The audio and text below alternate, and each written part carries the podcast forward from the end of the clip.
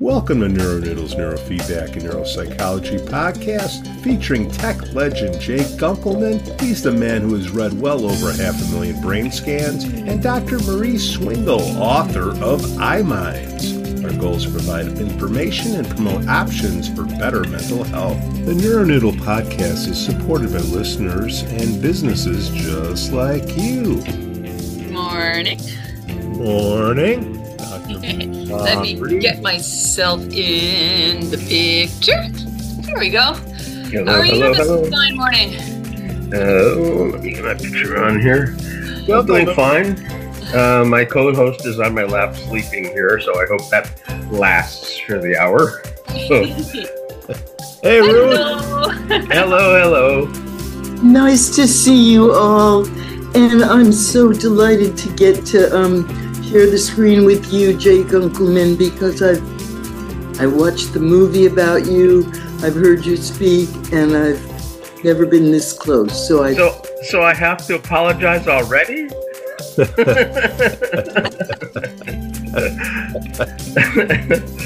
um, uh, I, I'm I'm happy to meet you uh, more face to face, even though it's uh, uh, kind of the artificial Zoom. Just an Image. illusion. It's, it's not quite like being able to give a high five or something, you know. So right Ruth, welcome back. delighted to when you put in the email that I was your buddy. I thought, oh wow, you called me your buddy. You're back. We're all buds here. The inner circle of neuroscience. the ringleader. uh, brain brainwave buddy here. so well, I think uh, actually the documentary uh, did 36 hours of video uh, and then put it down into two hours, and Wow. um, Wow. I, I was pleased with the outcome. I you know when editors could make me look like the class clown or the hero. I mean, uh, and and you never know. you know, 36 hours they could have, you know, uh, they have uh, a reel of men crying. You know, um, that they didn't. You know, the, all that's edited out. Uh, there's so they could have edited it up in a way that had a totally different story. You know. well, now you have us curious. What got got you all crying? Uh, uh, well, I think they were talking about me passing, and that section of it is uh, not my favorite part. Um, Really? but, you know, well, it's Tell us more.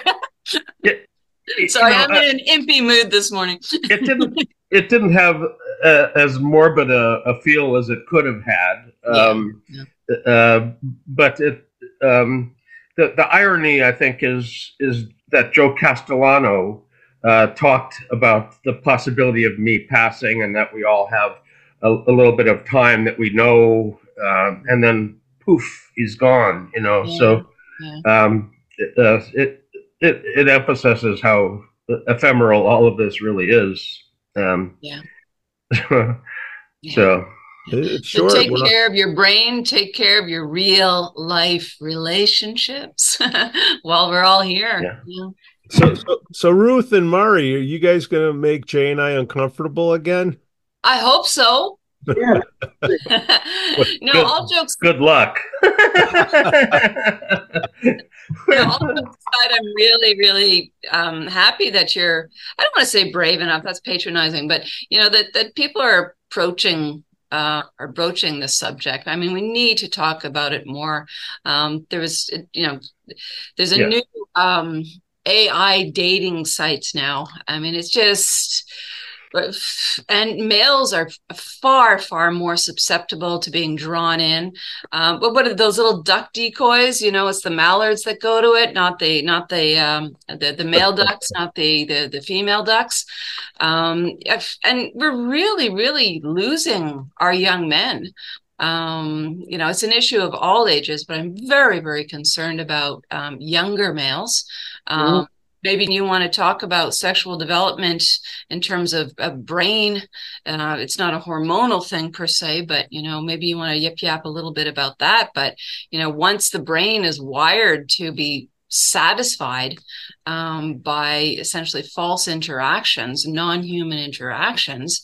There's no chance for pair bonding. There's no chance for, I mean, I talked last time about what I call juvenile erectile dysfunction. Who the heck ever thought we'd have an issue with that? You know, 19 year old males with ED? Come on. Tad, Yeah. we And also all the dysregulations of trauma and attachment trauma. yeah, yeah. Yeah. You know, Yeah. your body is not working the way Yeah. it's supposed to.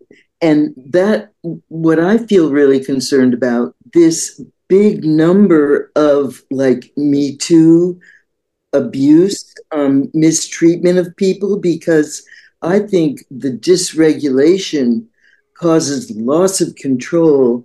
And between the lack of information and the loss of control, and what you're describing, which is this overstimulation, Mhm. uh, you've got these men, these young men, and then they grow up into older men and they don't know what they're doing or they can't aren't controlling themselves. It really concerns me.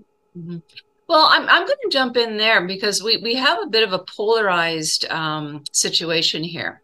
Uh, Naomi Wolf wrote about this years and years ago. You know, when we had the pornographic cinemas coming out, and you know, all males were going to be turning into these extreme predator uh, predators. It actually had the opposite effect. Okay, um, essentially, you know, turning uh, people into masturbatory eunuchs. You know, um, so no natural pursuit. And then, of course, we have the absolute opposite extreme, which what's going on uh, in terms of the type of porn we have now. There's no such thing as soft, soft porn anymore.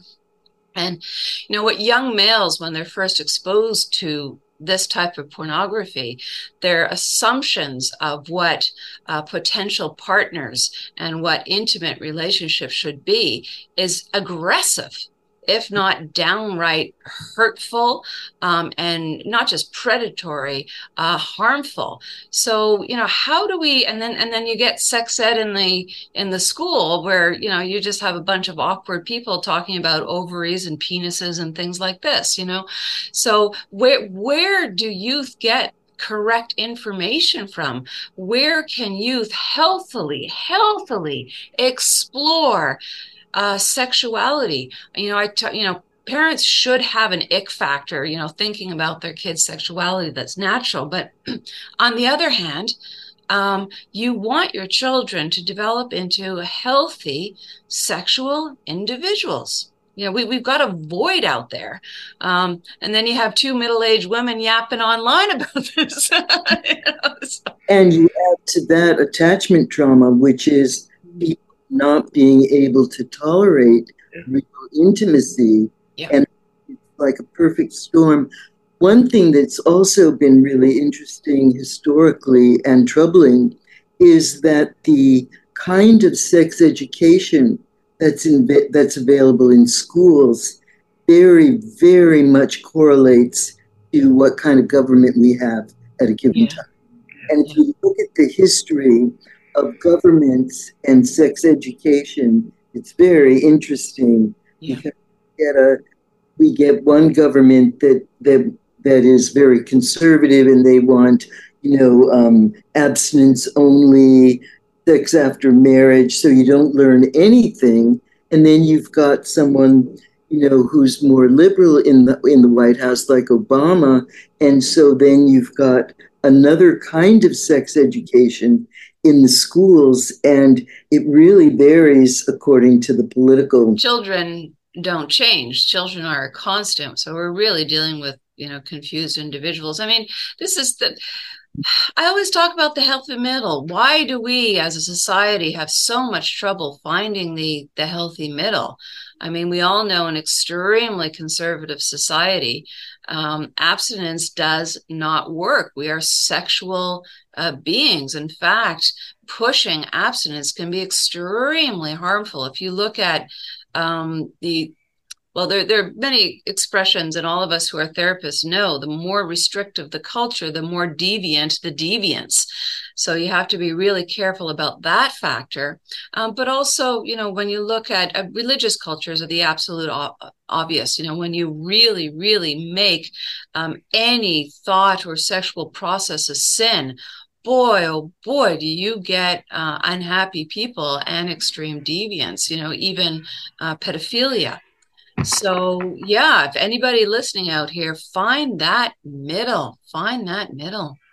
Yeah, and I think part of what I what I'm really very adamant about is teaching certainly therapists, parents, everyone to be more willing to talk candidly about sex Yeah. because no one talks about it. It's still so taboo.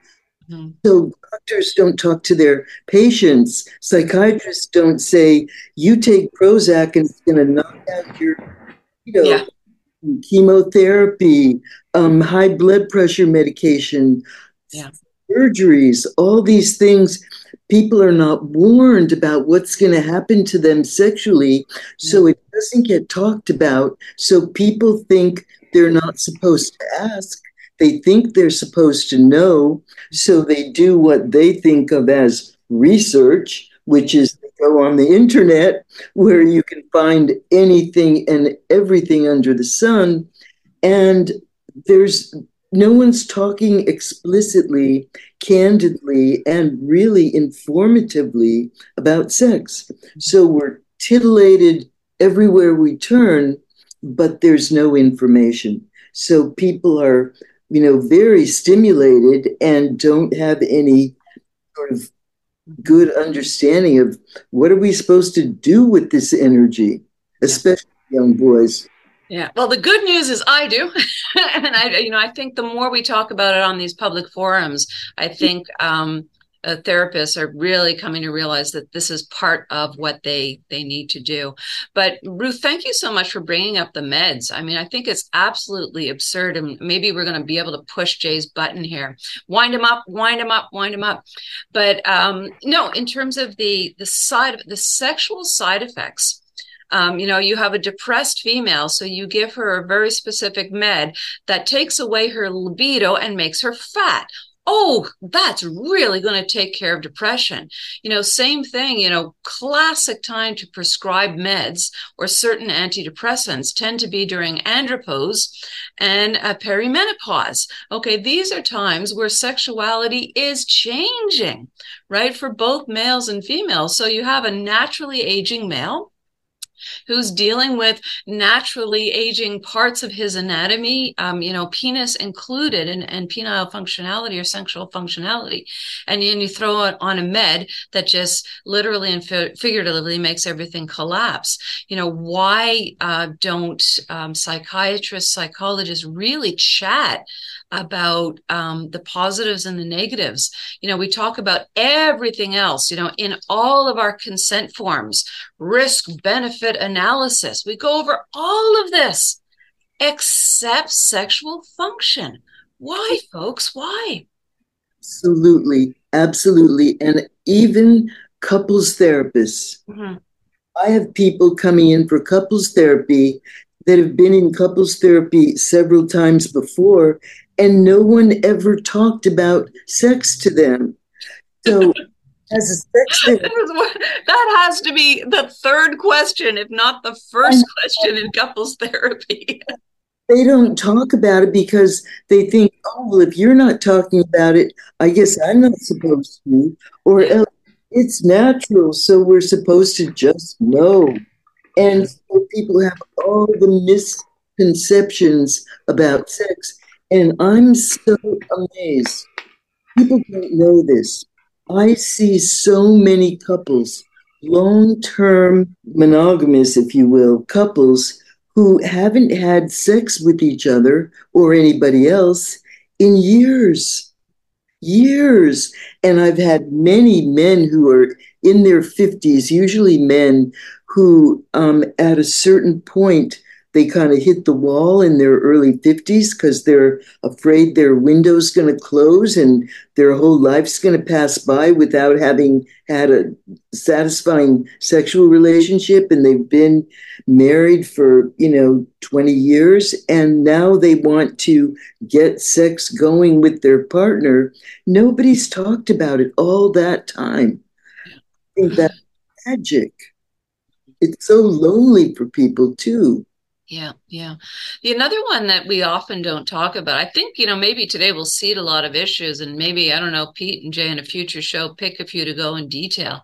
Uh, but another one, you know, we have a lot of sexual stereotypes in terms of females uh, using sex as a power dynamic in relationships, um, and individuals who do get into the the important aspect of pairs, pair bonding, and power relationships in pairs.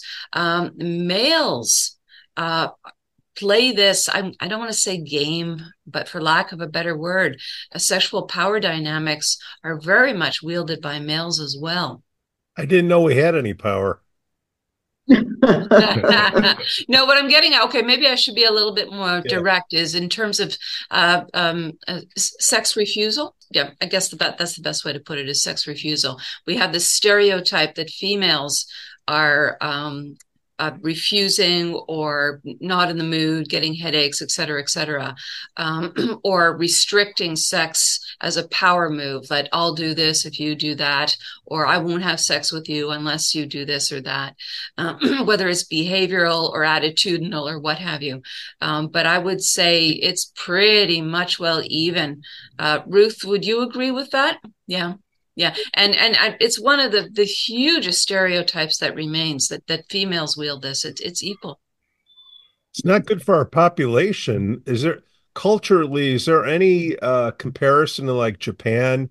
It's an aging population and and united states we're having less kids. Uh, do you see any well, I'm going to jump and I'm really not worried about the world population. Okay. You know, we, we, we need to have fewer children. Um, but I, in terms of the, you know, for those of us that are here, whether we choose to have children or not, um, you want healthy relationships with the people that you bond with. Um, and I can go on and on about Japan. I mean, Japan was one of the first countries to fall uh, in terms of uh, young males and pornography um, mm. and prostitution you know, of all, all the you know, whether it's the massage parlors or the soap parlors or you know, all these these these very very almost like childlike um, expressions of, of, of sexuality um, and robots. Yeah, all the robots and you know the mini wives in the in the containers. You know, um, and you know these young males marry them and they're satisfied by them. Um, and they, they feel they're much much better than real women because real women are so much more complicated. If i can swear no shit. I, I didn't say anything. so does it start with the schools? Because education has to come in somewhere and and as ruth said you know depending on the politics of it but it starts with bringing down the freaking taboo right? Um, and I, I don't. I it, I think it became an issue of the schools because it was a taboo, and we were trying to. We didn't want all those teenage pregnancies and all of that, but I, I think this belongs in the family. Um, and then if you if you're not dealing with it well in the family, I think the school should be a backup. Ruth, what are your thoughts on that? I think that the in very very early in the family. And some of it has to do with how disconnected people are in families mm-hmm. that talk about things and they don't really connect with each other, you know, right from the beginning. So we've got all these attachment disorders and attachment trauma.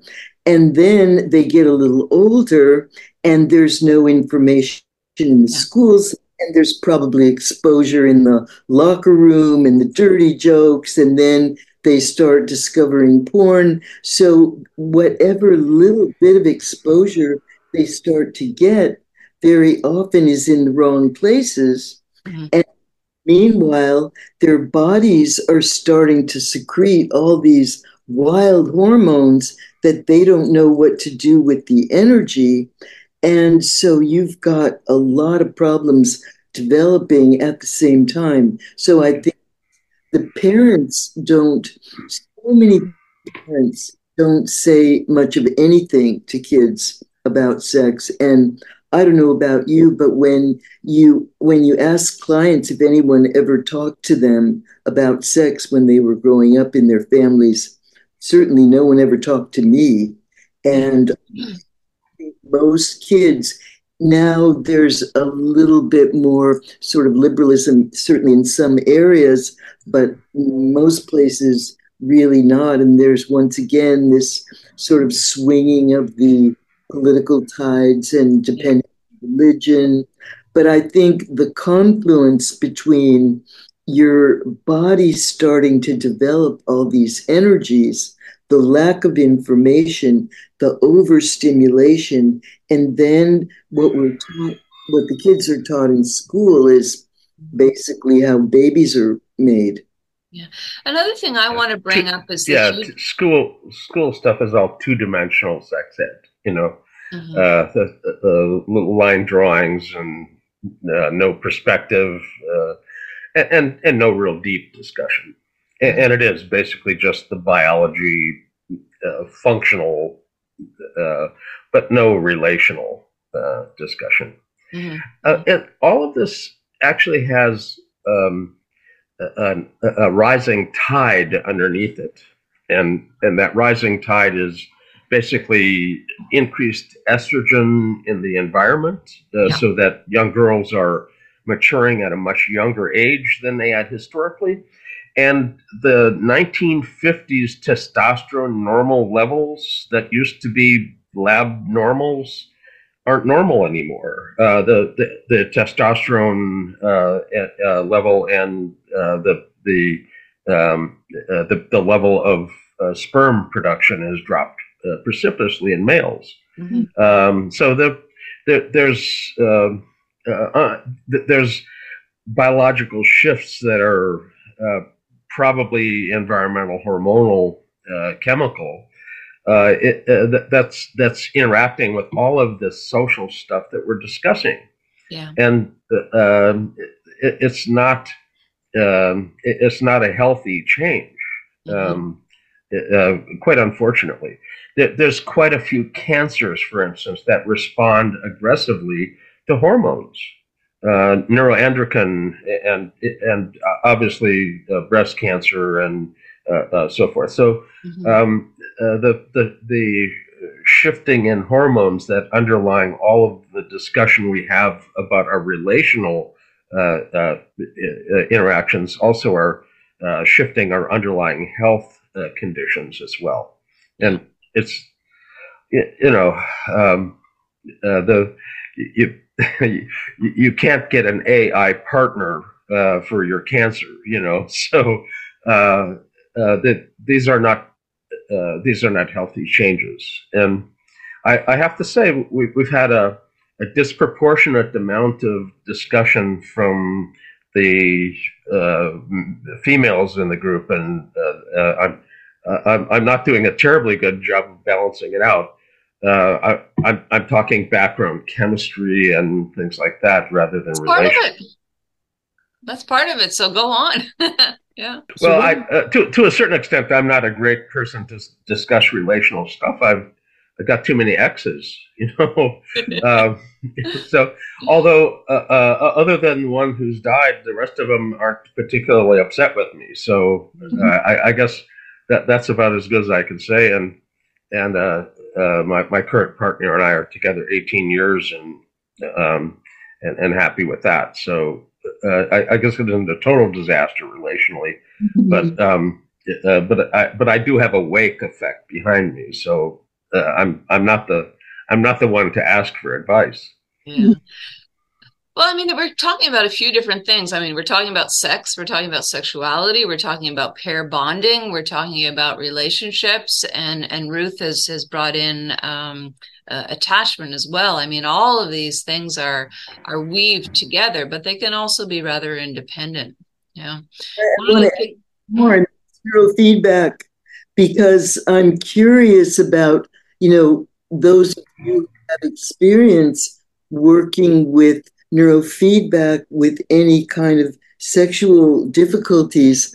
I don't have a lot, but I have because um, I was thinking about this couple that I was seeing some years ago, and um, they um, she complained or he complained about her having low desire, and she didn't feel enough um, desire herself, and also he he was very very interested in feet.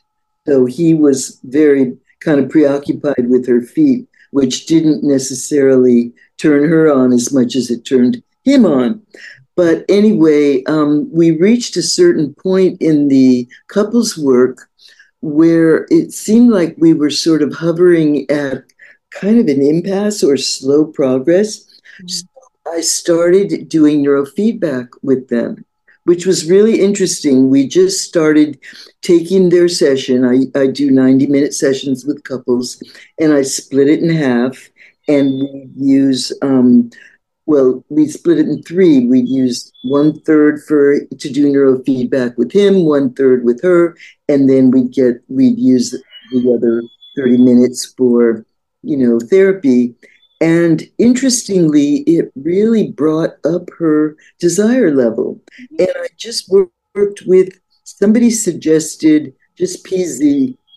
And so I worked with PZ and um, kind of raising her, um, you know, raising her numbers in that in that um, you know area. And I'm curious about any experience that you might have or that you might suggest Jay, about um, neurofeedback for different kinds of sexual dysregulations or low desire or too much desire?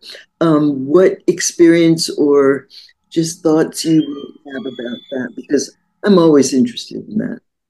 Yeah, to the extent that you're working at PZ, you're probably helping their default mode network wind them their arousal. Well, uh, arousal can mean a lot of different things when we're talking about sex here as well. So their central nervous system activation level down uh, so that they can actually get in themselves at a feeling level. So that's probably extremely helpful. Uh, um, the anterior cingulate ends up being present in obsessive uh, obsessive uh, features, hmm. um, but it's also present in anhedonia mm-hmm. Uh, the same spot. Uh, mm. when it's working, it gives you cognitive and emotional flexibility.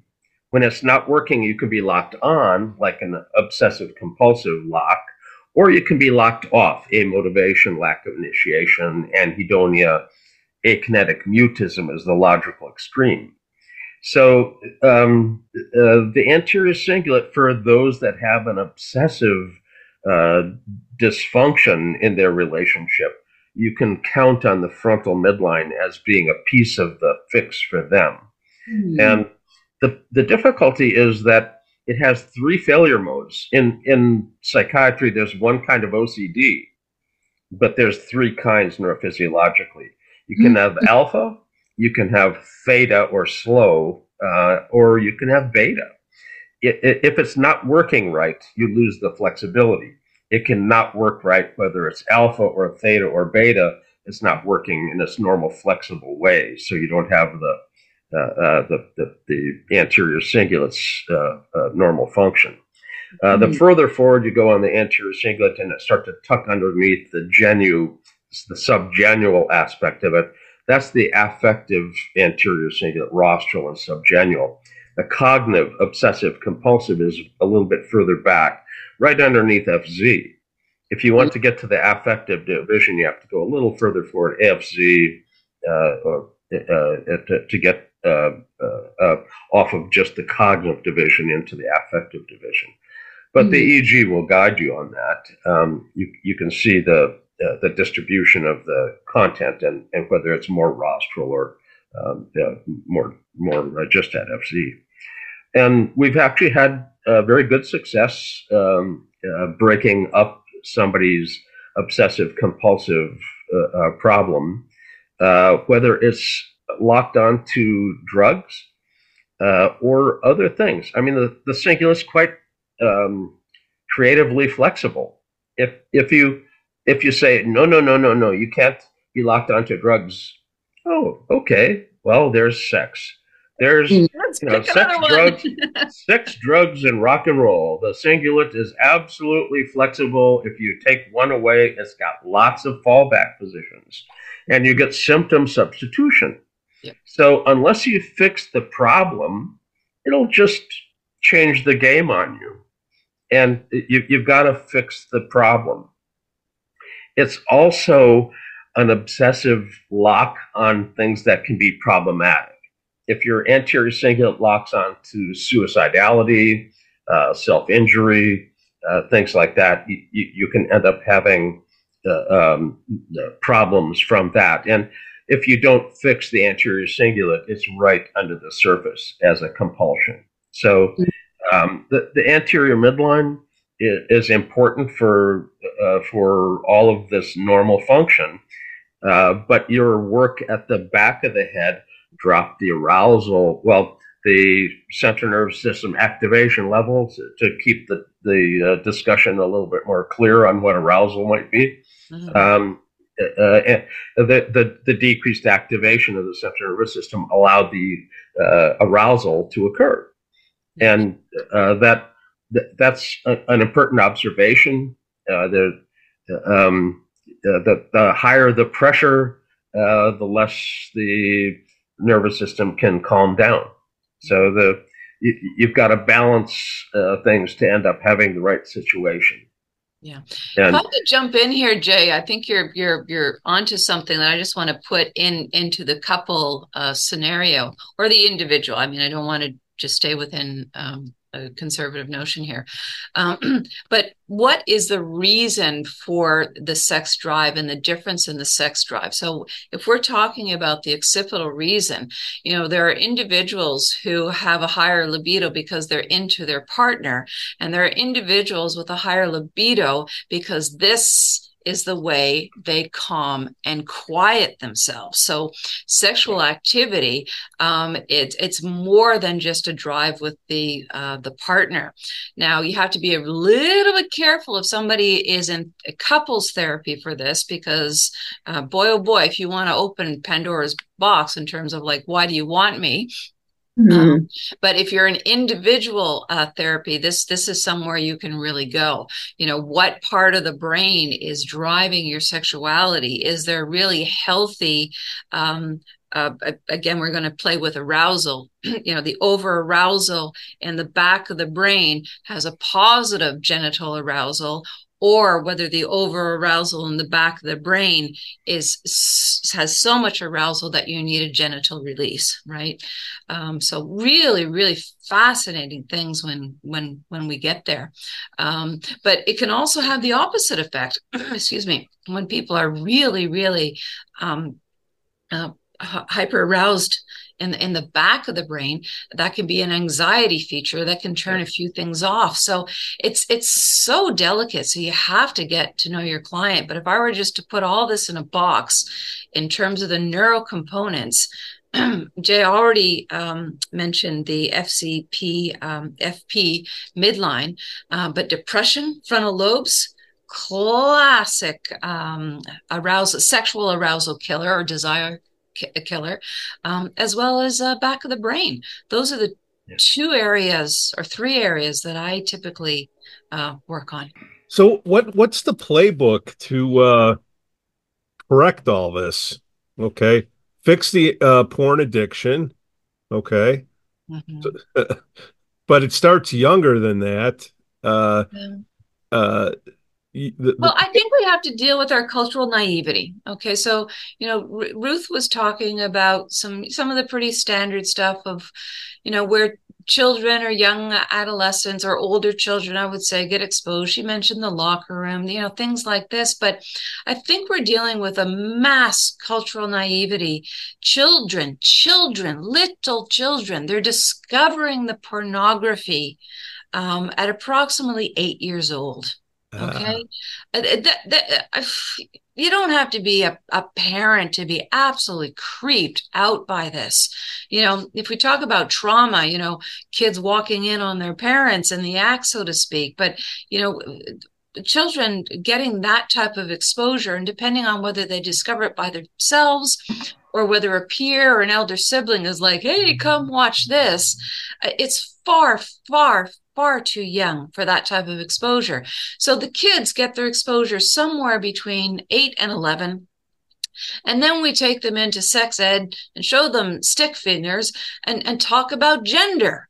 Uh, you know, whether you are in a female body or male, but like we, we're just so political and naive. If we can take the politics out and take the naivety out, we can get somewhere oh can't. boy, I'm on a rant today. but, so, so, so, when does a parent talk to their kid about sex? Seven? Yeah, go ahead, Ruth. Because I take it back to the very beginning and I look at attachment and regulation. Yeah. Because the way a child learns to calm down after getting hyper aroused is through the attachment.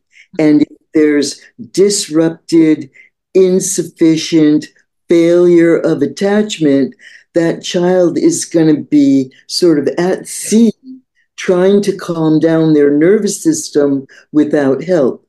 So you get a dysregulated nervous system right from the very beginning. I mean, like in the cradle. Yeah. And then you add to that, and this is something that I just am so devastated by the attachment style that correlates to neglect, which is ins- insufficient um, attention to the infant um, is the avoidant, which I hate that word. But um, and very often, what the attachment research tells us is the mother is repelled by the child's body. She doesn't want to touch her child. So that child grows up not only dysregulated, but starting out feeling physically rejected. So mm-hmm. you've got a dysregulated nervous system and this, what we call skin hunger, before they even have cognition, let alone autobiographical memory. And that's the foundation that all this other stuff that you're describing starts to kind of sedimentary rock layer upon layer. And so you by the time they're eight years old and they get to the locker room, you've already got, you know, all kinds of dysregulation as well as psychological confusion about attachment and touch going on. This poor little kid you throw in the high incidence of sexual abuse among children and ugh we've got we've got a big mess here I want to take and it down a little bit of a level here, though, too, Ruth, which is, you know, you talk about how, uh, I mean, you were talking about mothers. I want to throw fathers in the loop here as well. But, you know, when a child uh, starts to discover their body, okay, you know, so when a child is in the bathtub and playing with their genitals, and I'm not just talking about male children, you know, female children, how does a parent respond? Okay. Um. Do they say nothing? Okay. Do they say, "Oh no, don't touch yourself"? Uh, do they say, "Oh, that that's fine, uh, but you you you should touch yourself when mommy isn't around"? Okay. Like, how do they respond to that? Or you know when they they they find a you know a child rubbing themselves against a teddy bear same type of thing. How do you parent that? Um, and there are all kinds of moments like this. Children are incredibly naive when they discover uh, the nerve endings in their genitals and they find them very very early. Um, it's not sexualized per se at that point. They just notice there's a different feeling. And there yes. are all of these uh, points or all of these moments in childhood where I think parents can uh, I, I, guess at that point, desexualize emergent sexuality, um, make self touch safe, and put appropriate boundaries against. I mean, one of the things that I coach is nothing wrong with it, just bathroom or bedroom, door closed. Um, and, you know, this is between you and you, you and your body.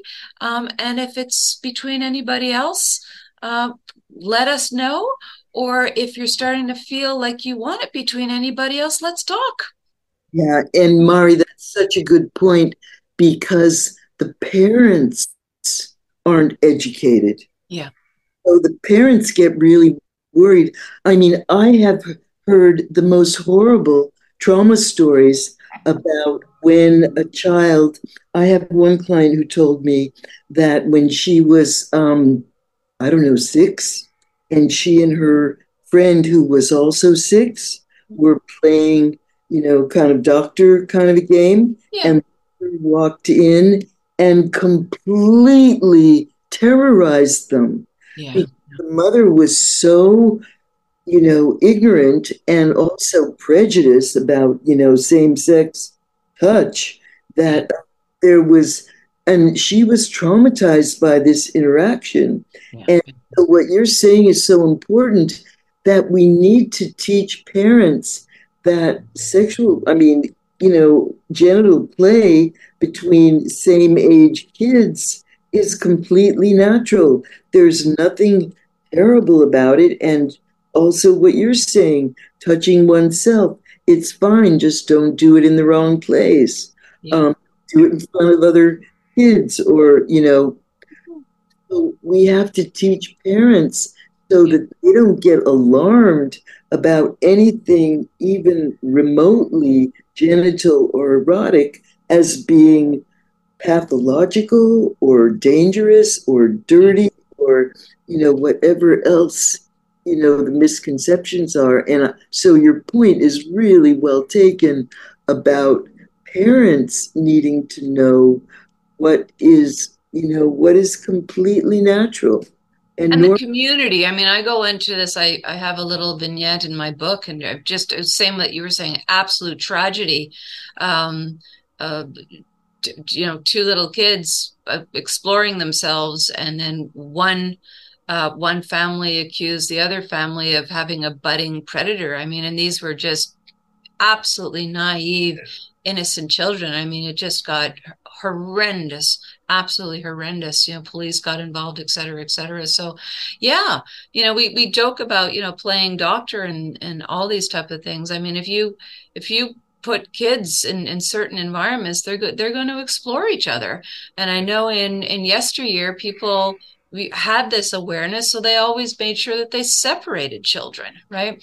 The other thing you know we're we're, we're so political these days but um you know a lot of first uh, sexual experiences, I'm going to say in yesteryear, uh, were same sex, not because people were gay or lesbian, but it's that's just kind of where it occurred. I, I, I you know, I'm going to project a little bit on the, the, the the folks that you talked about. You know, two little two little girls exploring themselves. They just is like, hey, this feels nice, just like brushing each other's hair. There's there's mm-hmm. nothing. Um, you know, um, I would say uh, gender orientation in those activities yeah. whatsoever. and I think that's sensu- sensualized as opposed yeah. to sexualized. Thank you. Thank you, Jay. Yeah. Yeah. Mm-hmm.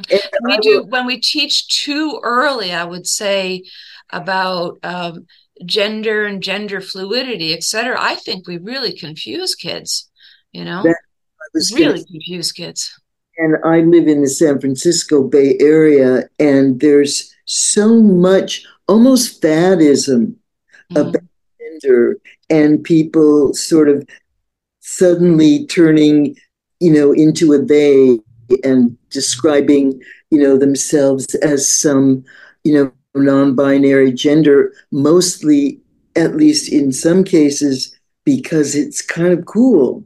Yeah. And lot of confusion, which is not to minimize how much and how real it can be. But I think certainly around here, there is, um, it's almost kind of a fad for kids to um, try on different identities. And well, I think we should probably, I don't know if people are game. I think if we should probably do a show on that. And and Pete, I think we should call it okay, cancel us. Because um, if we really want to talk about this, we we really, really need to talk about it without political fear of of um, attack. Um, but uh, Ruth, you said fad. I, I, would say we're absolutely confusing uh, sexual identities uh, with imposed cultural identities. There's a beautiful a, a, few people have done it. You know, they talk about, okay, if, if I could be paid 25% more, if I could walk alone at night, if I, and it goes on and on and on. It says, yeah, I, I want to be a man no actually i am a man because i can demand that you know so you know we're, we're completely crossing um yeah. Uh, sexuality with uh, cultural uh, repression of, of females again if i if i were a 14 year old female and could choose to be a male good god the advantages you have right so let's not confound those things nothing and- to do with who you want to share your bed with I want to echo what you said about, you know, doing a show, you know, whatever we call it. I think that's a good idea. Mm-hmm. Sorry, I, the sunlight is coming in on me here. So. I thought you were just starting to glow, you know. yeah, the, the, the, effects, the effects. You're on a roll, the, the sun beams off the building across, and it's uh, yeah. yeah. Um, what I was say, I want to what Mari said because I have a personal vendetta that I want to really help therapists begin beautiful. Now we can see your beautifulness. Um, I want to help therapists have the courage and the gumption to talk about sex. Yeah. Bring it up, to name it, to inquire, to ask, to be educated enough ourselves that we educate. And so if we are willing to say this show is going to be about, you know, blah, that um, we're beginning to model something. And in the neurofeedback community, I mean, I because talk about it, I talk about it, but um, nobody talks about it in the neurofeedback community, at least in my in my community. So if we start- oh, I don't know. The last Susan, we were talking. I, I, was going on and on about menstruation and ovulation, like you know, all of these things that um, you know we we don't um, talk about. Yeah, I, I, I'm, Not- I'm totally. Let's let's do it. there in the world, and you know, say the words out loud and masturbate and whatever it is um, that therapists can start to kind of come out of their shame and say these words explicitly and model to clients that it's okay to say.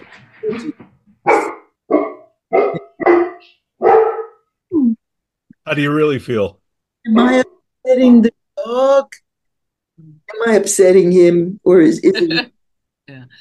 No, but I just I I think uh, I, I, well, thank everybody. I, I like how you know clearly we're we're talking and putting in a little bit of humor and some some seriousness. I think it. Uh, I, I, I taught very very briefly master's level at a, a local university, and I was just absolutely shocked at the naivety of the or what was not being talked about in terms of what you need to know to work with people and you know some of the practicum students i'm I was just astounded that you know can't you see that you know the the the the, the client is just having so much fun with you, making you extremely awkward, just discuss, you know, talking all about these paraphilias that I don't even think were true. They were just getting a kick out of freaking out the young um, practicum students. But I also think that the you know the university sent them in horrendously unprepared. You know, is this taught at university? Surely not to the degree. I mean, I know uh, that I didn't have anything at my MA or PhD level. I mean, there was, yeah, natural human sexuality. And then, of course, you know, we talk about the paraphilias, but we don't talk about the natural stuff, the good stuff, the the lovely variation. We just go from vanilla to paraphilia. There's a whole, again, tons of stuff in the middle. Who determines what's paraphilia? Bingo. Bingo. Yeah. That's another question. Well, it wasn't. It wasn't until very recently that the EEG databases actually separated male and female. Mm, yeah. And the dramatic differences during the developmental trajectory between male and female are identifiable now. Mm-hmm. And the 45 and older uh, dramatic difference between females having more gamma and beta and males going kind of electrocerebrally silent on the higher frequencies. So uh, the, you, you, can't combine the two uh, into a unique database and, and expect that to be a reflection of reality. You, you have to have uh, uh sex specific uh, norms. Mm-hmm. Otherwise, you're, you know, if you've got lots of beta, gamma, and females and not much in males, and you're a female and it, it, it it shows you uh, to, to, be less than you, uh, you know, more than the norm. You you're perfectly normal for the female norm, yeah. but if you if you have the unique norm, you're you're running a bit high, and the mm-hmm. male is running a bit low. When in fact, compared to the male norms, they would be perfectly you know within the range of normal. So uh, the um, it, it wasn't easy. It took twice as much time to collect twice as many norms. You can't cut a database in half and have it be a database. You have to double the size in order to end up with two separate norms. Yeah. So uh, the the Koreans were the first to do it. Um, the, the the Swiss uh, Russian database uh, added more individuals and separated male and female, and also see differences. So mm-hmm. it wasn't some odd thing that only male and females are different in Korea. No, so um, that is it, interesting. Yeah, yeah. but it's it, it's bloody it's, time. It's, it's, crucial that it was done.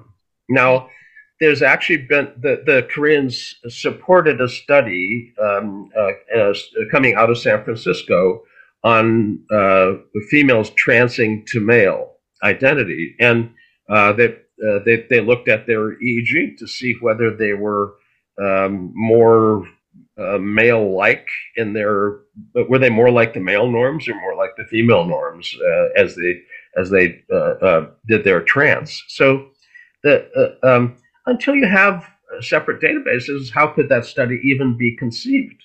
You know, so um, um, luckily, um, uh, the, the Koreans, um, I, it, it was my gut instinct because if you look at the structure of male and female brains, they are different. Um, males have a larger left hemisphere. We all swell with pride. Oh, we got a bigger left hemisphere, you know. But males have a spindly little corpus callosum, and the females have this well developed cross hemispheric connection. And we should have colossal envy yeah. You know, the it, uh, it's it, it's crazy to think of those structurally very different brains as having the same set of norms.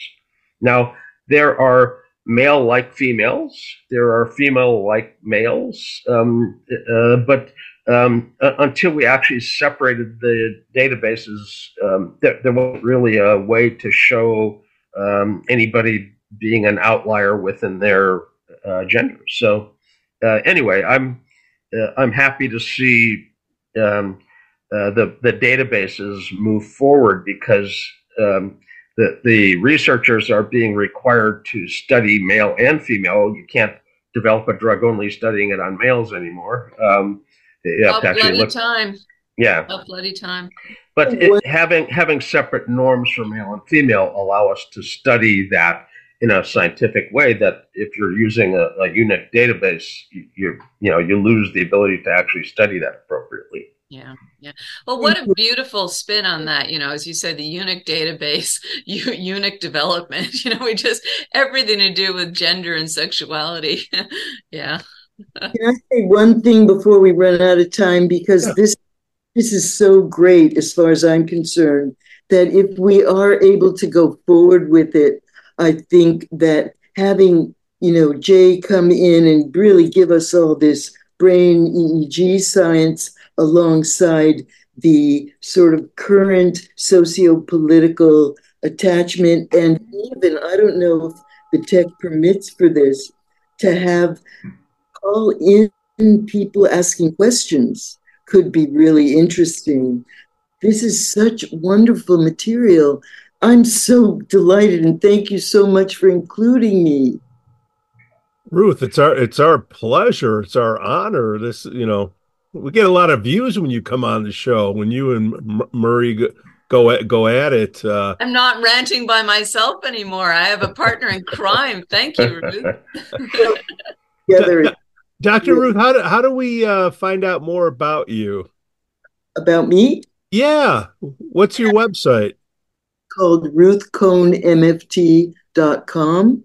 I write a blog every week and you can get on the list and get the blogs. And I can't believe it that for two years I have not missed a week.